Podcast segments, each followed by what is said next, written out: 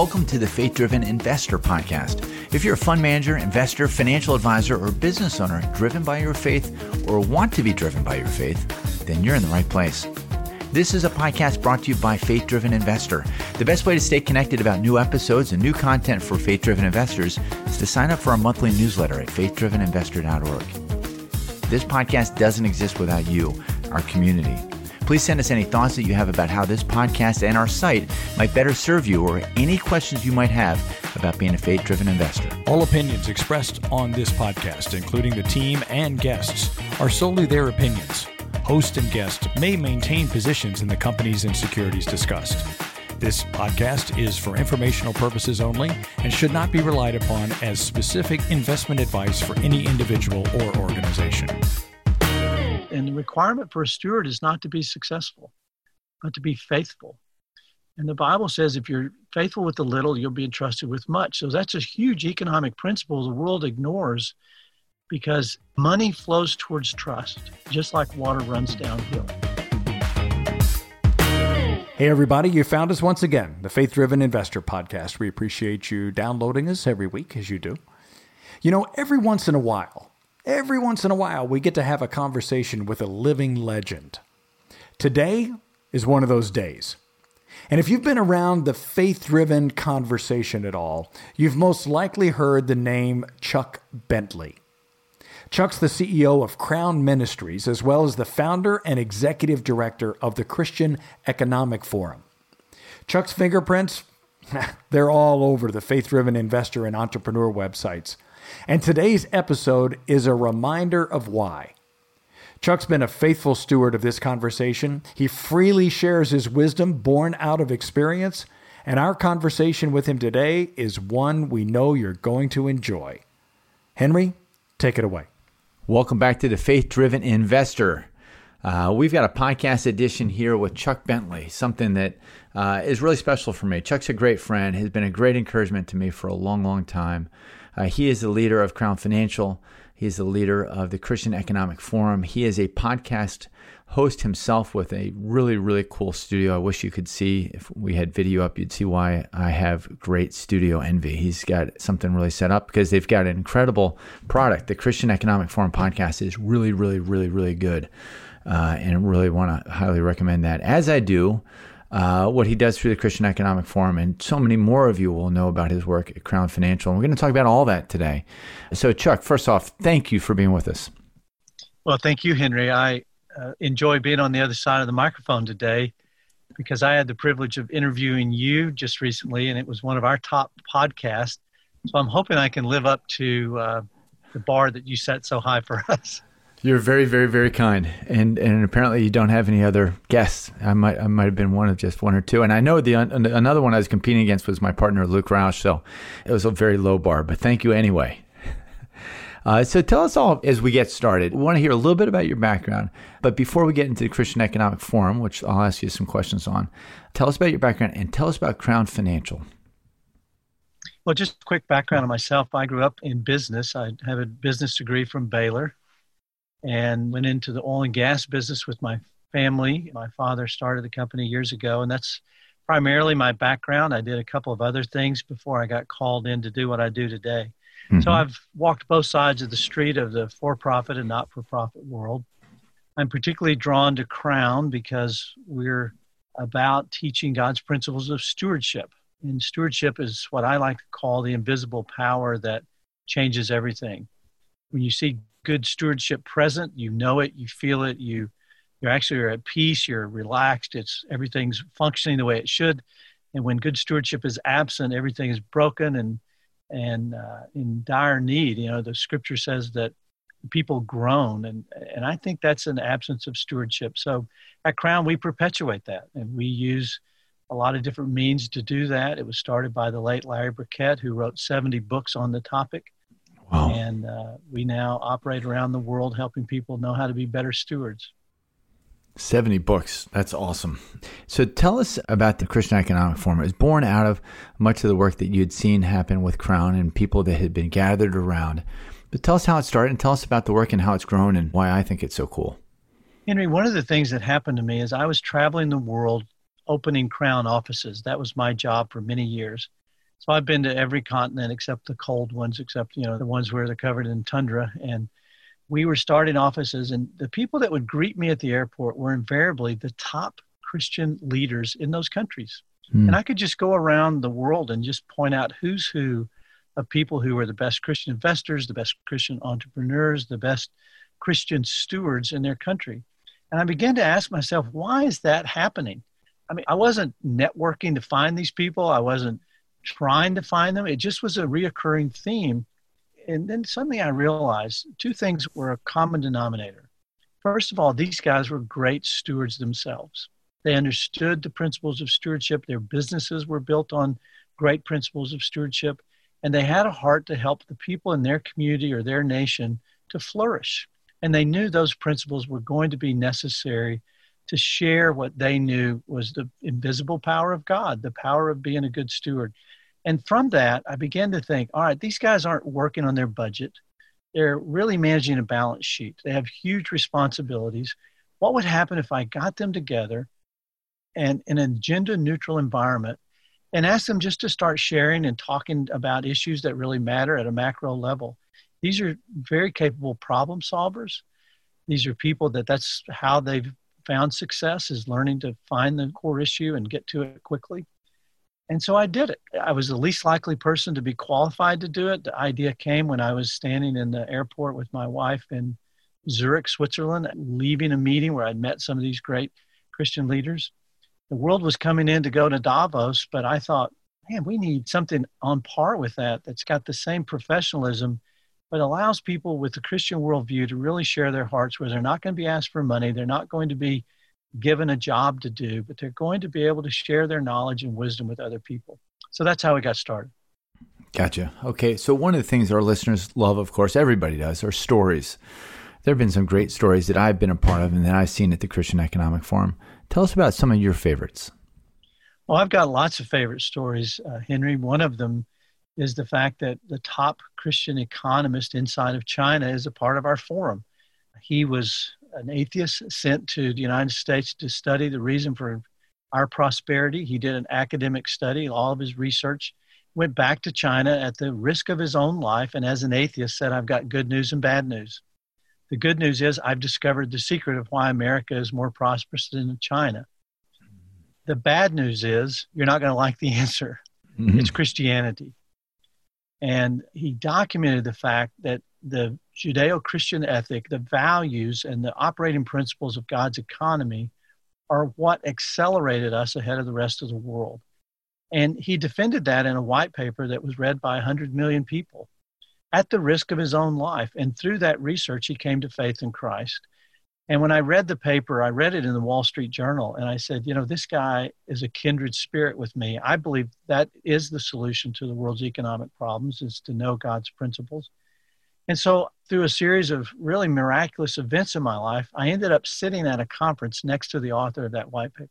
We had never been introduced, and there we were side by side. I didn't speak Chinese, and he didn't speak English, but through a translator, we met each other. And that began a lifelong friendship of two people who believe that we need to perpetuate the advancement of God's financial principles to the whole world. And so he became somewhat of a partner, a silent partner in this endeavor.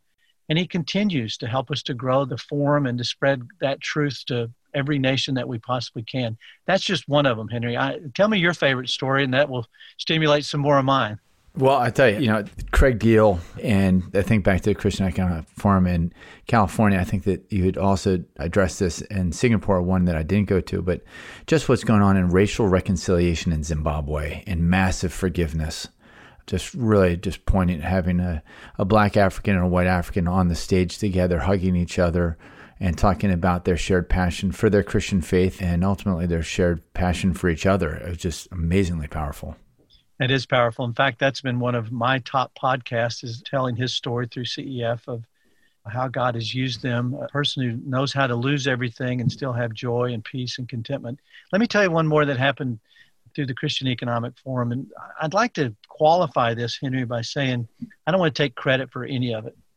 The forum has enabled some of these collaborations to happen, but I don't think it's because of us. I think they may not have happened without us, but I don't want to, you know, beat our chest and say we've made this happen. But Jon Erwin's a friend of mine. We've been friends a long time, and I invited him to come to the forum. And Jon's a filmmaker, and he came as a young guy and told his story. He was called on of why he wanted to make films, and he said, "Because my generation will not read books, but they'll watch films." Mm-hmm. And to really reach my generation, we've got to make non cheesy, faith based films. And a couple of the guys, that just resonated with them. And unbeknownst to me, they met him out in the hallway and said, Tell us your dream. What film are you trying to make? And he cast a little vision there. He was ready. You know, he had a little trailer mock up on his mobile phone. Next thing you know, $25 million flowed into his organization that enabled them to have a breakout movie on in Hollywood. And then, uh, which movie was that? Well, that one, the one that those guys funded was Woodlawn. Oh yeah, yeah, it's a great movie. And then uh, that went on from there to become Mom's Night Out, and then they did I Can Only Imagine. Yeah. And of course, I Can Only Imagine rung the bell. That one was a very big financial success for them. But I take great joy in that, Henry. I didn't raise $25 million for Jon. He, he knows that. But I was able to put him in front of the people that helped him take the next step and uh, that does impact culture. That is one of the ways that our message gets out. And so I'm just so proud of that. And the stories go on and on. So this year was going to be the 10th anniversary of the Christian Economic Forum. You're going to have it in Jerusalem. Obviously, that's all changed. What's this year looking like, and how do you anticipate this shaping future gatherings? I'd like to say that this crisis has helped us, Henry, because it forced us into a corner many people think the Christian Economic Forum is just a one event, one time a year. And that's been our history. We really weren't providing year round value to our members. But because we had to cancel Jerusalem, we kicked into high gear to say, what can we do to share the principles and the knowledge among each other? And so we collected white papers. Those are starting to come out. They're published every year. And then we began podcasting.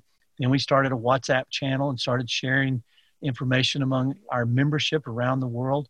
From that, we've seen great value being added to our members' lives. There's a couple that you know that are in a real challenging time. They're classified, they're not in this country, but they're classified as a business at great risk because all of their customers are wiped out right now. They supply retailers. But through a prayer call in, that we hosted, they found a new customer uh, and that was just God at work, you know, and that's going to help them keep more people employed and to grow their business. And so we're finding that God used the crisis to help us get better at what we're trying to accomplish. Uh, thanks for walking us through that, Chuck. William here. So great to have you.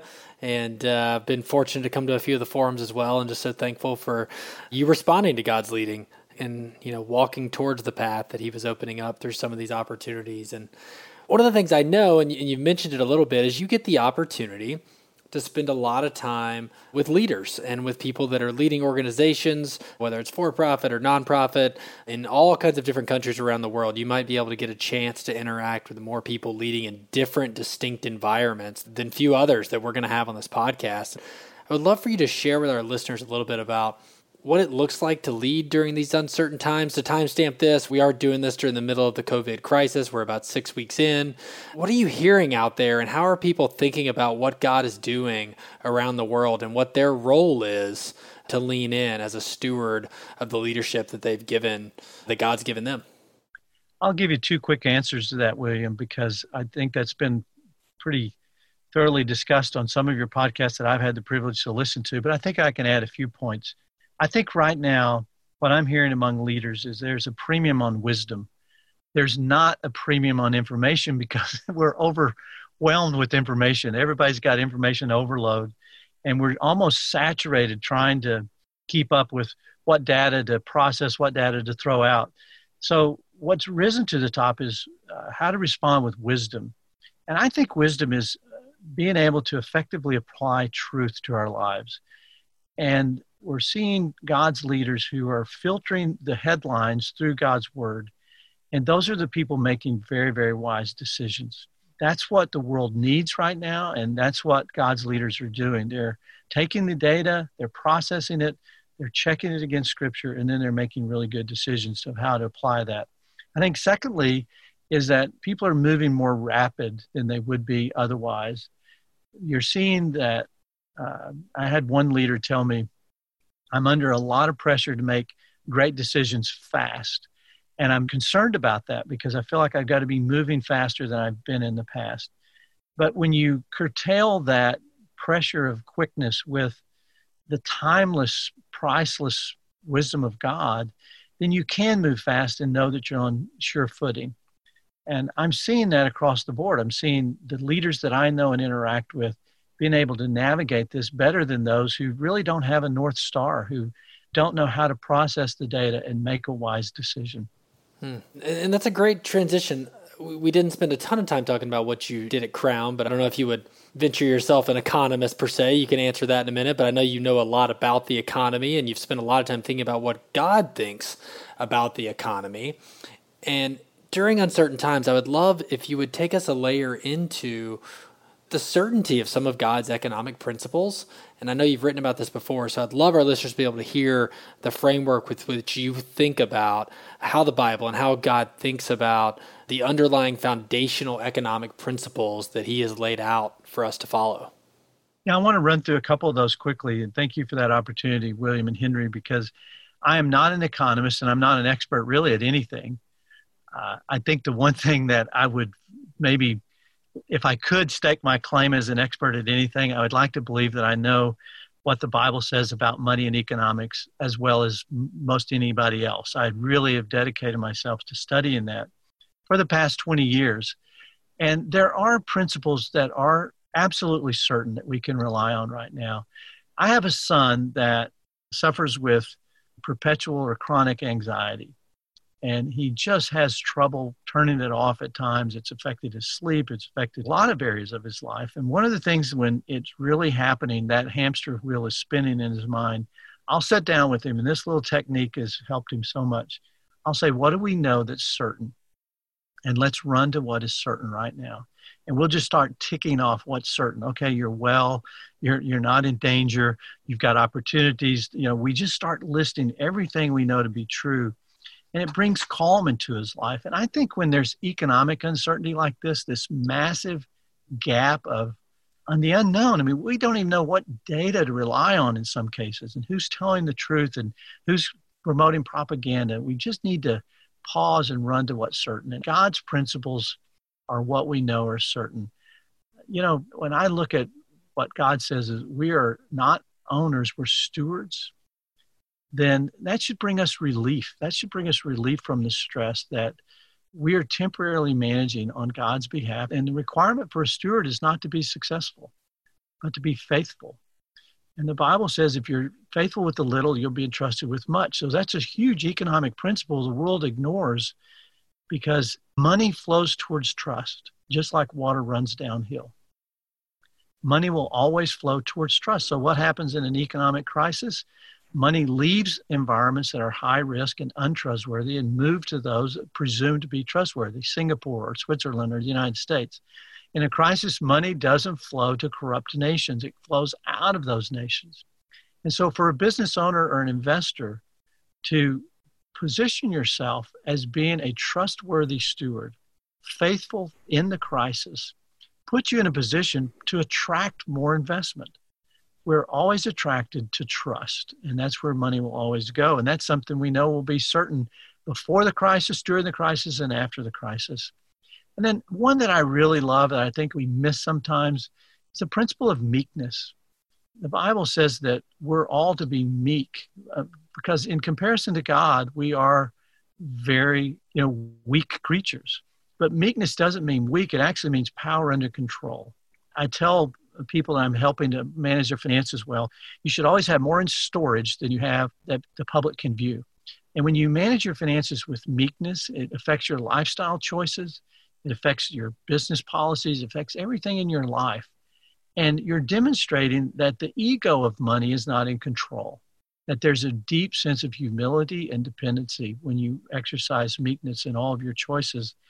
And the Bible promises in Matthew 5 5 that the meek shall inherit the earth.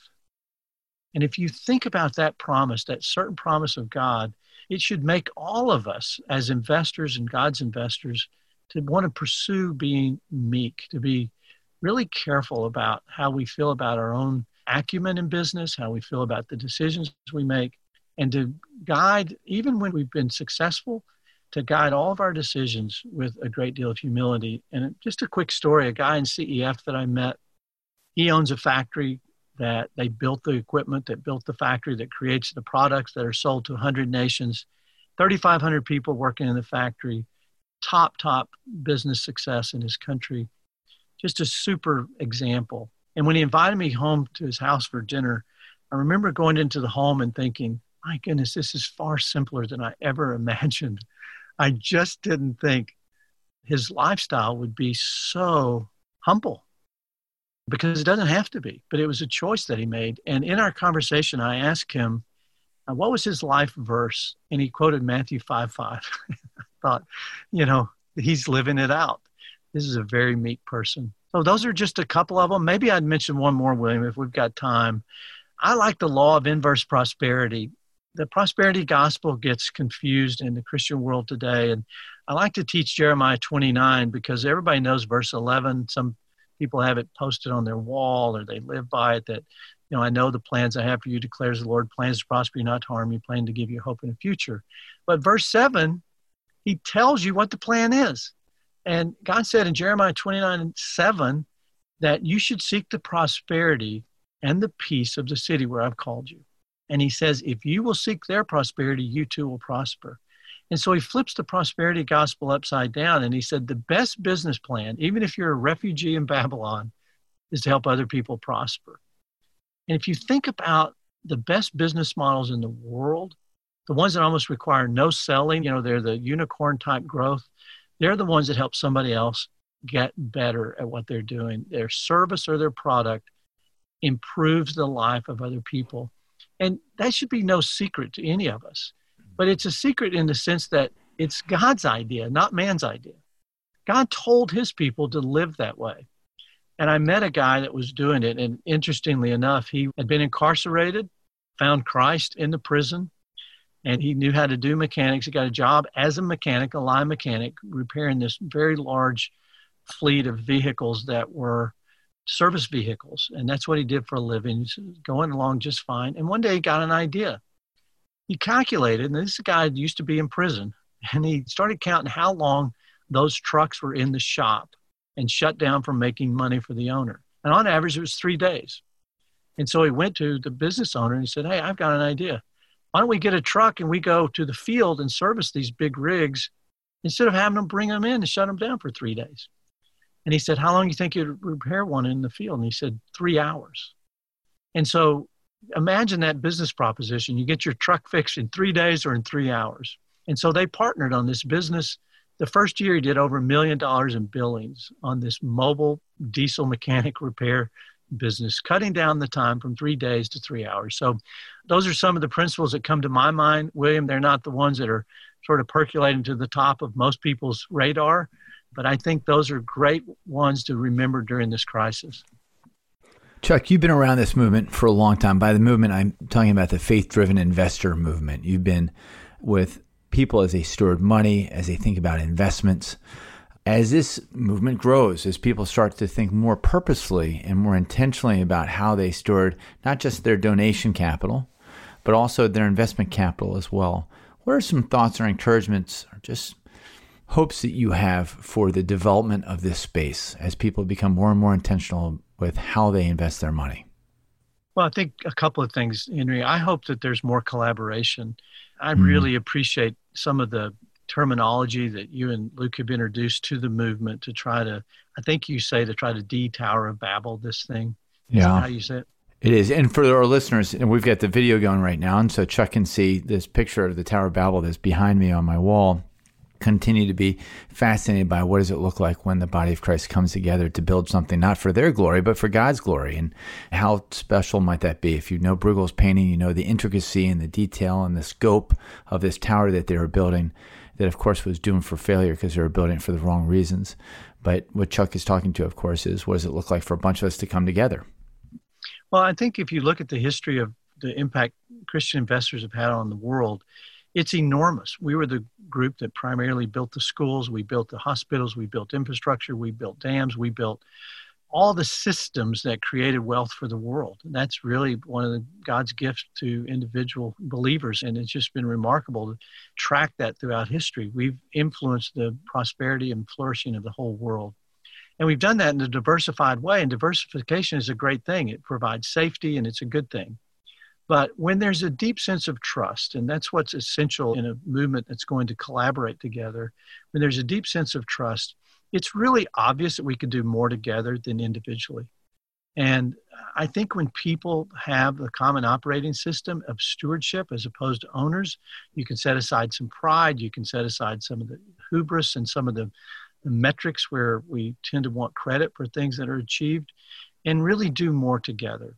And I want to encourage people to begin to do those kind of things together in the movement and to take on the big task. to me, it's a David and Goliath type scenario where the people who are really skilled and equipped, they surface during the battle and they may not look like they're bigger than the giant that they're facing in culture or the problem that's in economic systems.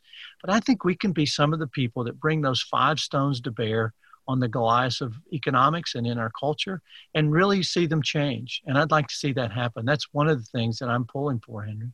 Chuck, as we have probably about five minutes before William asks the final question, which is going to be what is God teaching you through the Bible right now, through His Word? Knowing our audience, and forget about the script, anything else that you think that an investor should know or should be concerned about or should find their identity in or trend that you've seen out there that you've been thinking about that you think that people need to wrestle with more anything what do you think for five minutes what would we riff on? You know, I'm very concerned about the shift in culture that is turning negative towards very basic things in investing, like profit, very basic things like building a large business, employing a lot of people.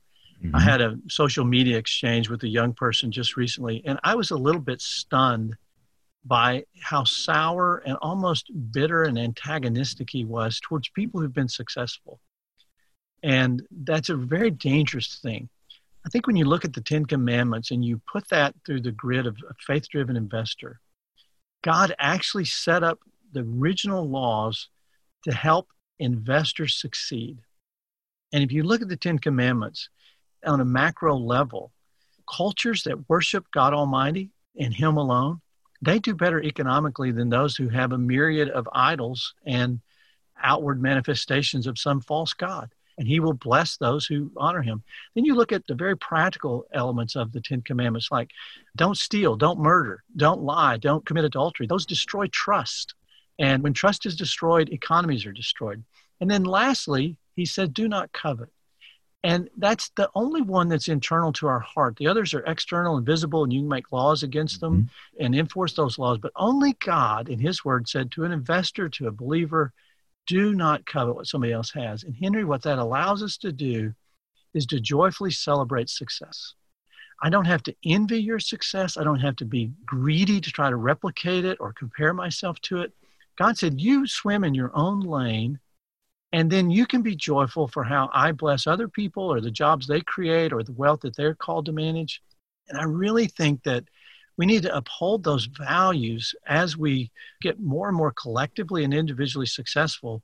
We need to say, let's celebrate the goodness of God and give Him the credit and let that overflow in generosity, but protect the movement of the core values as a believer that it is okay to succeed. God Himself created a meritocracy, and His principles allow us to flourish and those are good things when people create jobs. And those are great outcomes. And we need to be able to, in a winsome way, defend that position as Christian investors. Chuck, thank you so much for diving into some of the, the principles and walking us through this. As I think about a listener, my guess is they might, you know, be really identifying with these and say, you know, but what does it look like in practice? You know, how do I take the first step? How do I go forward with that you know initial step towards putting some of these into work? And if you could give us an example of a, a, person or two that in your life has really taken that first step and, and built something that'd be great. So please do that for us if you wouldn't mind. One of the things that i've seen investors trip up over is what really motivates the investor. Obviously we have to have good returns and we have to have very sound investment principles. But when you strip all that back, what's really motivating them? And I find that oftentimes they think, can I be motivated by something other than, you know, the desire to win or even greed? Because a lot of times there's nothing else that's been proposed to fill that void. And what I've seen people do that have been successful on the investing side and not greedy and not driven by coveting or comparison or just trying to build something bigger than the next guy is people are driven by love. Love is a tremendous mm. motivator. You know, when you say, I love my family and I'm going to go out and bring something home for them to eat tonight, that's okay. That's in fact a good thing. It's showing tangible expressions of love for your family. When you really love the people you work with and you want to be sure they have job security, that's okay to be motivated by that. When you want to see problems of the world solved where you can bring the blessings of God and the human flourishing and this common grace to the rest of the world, and you really do love God and love people, that's a great thing to do, Henry. And to make it tangible, I, a friend of mine is named David Snyder, and he'd probably be super embarrassed if I called him out on this, but David thought he might go to the mission field, you know, because he loved God. And that's what you see a lot of Christians wrestle with. And he said, No, that's just not my gift. He's much more analytical, much more tactical. And so he said, uh, he was in college. He said, I think I'll just figure out a way to help this guy who's going to the mission field and needs support. So he bought a duplex and he lived in one side of it and he pledged 100% of the revenue from the other side of that duplex while he was a college student to his friend who went to the mission field and he was his primary launch into the full-time world of serving on the mission field. And david got so excited about that. He thought what if i buy another apartment? And out of love for god and love for missions and love for people on the field he bought another one you know? And that core motivation of love for god and love for people led him to be a phenomenal investor. At one point in his career, he's owned like 15,000 individual apartment units. And he loves the people in those units. He loves having chaplains on board. He likes getting Crown materials to teach them how to be better stewards. He takes care of them when they've got the COVID virus. He had about 15 of his employees and tenants injured in the great tragedy of the mass shooting in Las Vegas because he has a lot of units there. And he just responded with such love and grace and kindness. He's a picture of what a faith driven investor looks like to me, Henry. That's a great example. I know, David, you couldn't have picked any better. And he's done very, very, very well financially. His re- investment returns have been outstanding. Yeah, and love is a good motivation, Henry. Uh, and it also applies to that other problem that I have angst with is the world's pushing back against people making profit, growing big companies, employing a lot of people. You know, that's not a bad thing. And if we can be a group that shows the love of God to the rest of the world, what a beautiful picture to have good financial returns, good business practices, very strong high levels of professionalism and integrity, and show love to all the people around us. Chuck, as we come to a close, we always love to see how our listeners and our guests are connected through God's Word. And that's just an amazing time for us. We love getting notes in from people of just seeing what God's word does through this medium. And so, if you wouldn't mind sharing with us, where does God have you today in his word or during the season, something that you might be meditating on that he might be taking you through?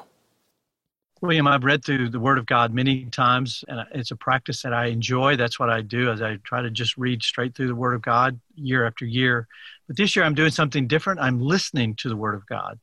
So I have a Bible app that I really like the reading and how it's done. And I get up in the mornings and I listen through it, and it causes me to listen differently. And it's had a great impact on me. I'm enjoying it so much. I literally look forward every morning to getting up for my time to just plug in the earphones and listen to it. But I got to a part the other day in Jeremiah where Jeremiah was complaining to God. And there's not many places recorded in the scripture, and I'm glad my name isn't recorded in the scripture as one who complained to God. I mean, if I were in the Bible, I would be embarrassed at some of the things that would be revealed about me. But Jeremiah, it's revealed that he's asking God questions and he's not happy. And one of the questions he asked in Jeremiah 12 is, How long? You know, he's upset. He's just really anxious. And I think for where we are right now, we can all relate to that question. You know, is how long? How long, Lord? How long is this going to go on? It seems like go on forever, and I'm tired of it. And so God answers him, and I was just fascinated by his answer.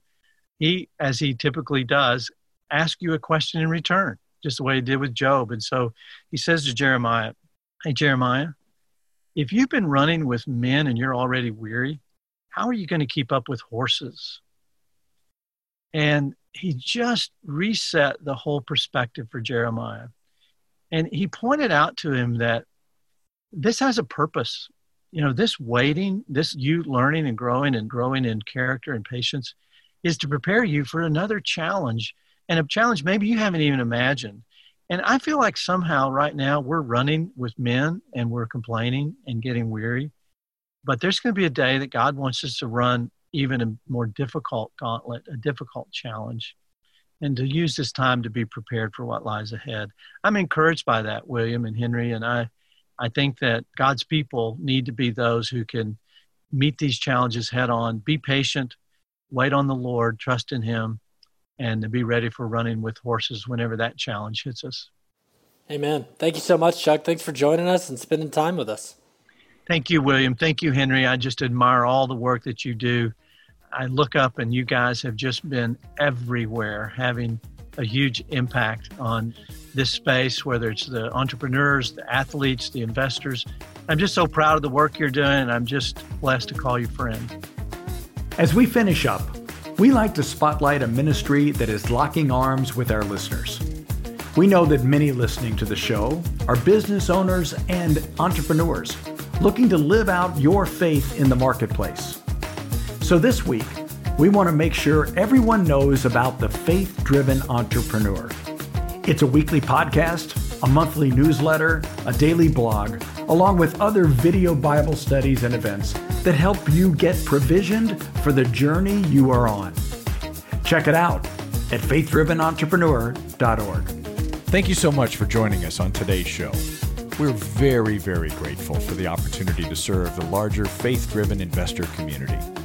Hey, the best way for you to stay connected is to sign up for our monthly newsletter at faithdriveninvestor.org. And while you're there, we of course want to hear from you. We derive great joy from interacting with many of you, and it's been very rewarding to see people join the discussion now from all around the world. But it's also very important to us that you feel like this is your show and that you'll help make it something that best equips you on your journey, one that you're proud of and one that you'll share with others. This podcast, it wouldn't be possible without the help from many of our friends. Executive producer Justin Foreman, program director Johnny Wills, music by Carl Kegwell. You can see and hear more of his work at summerdregs.com. And audio and editing by Richard Barley of Cornerstone Church in San Francisco.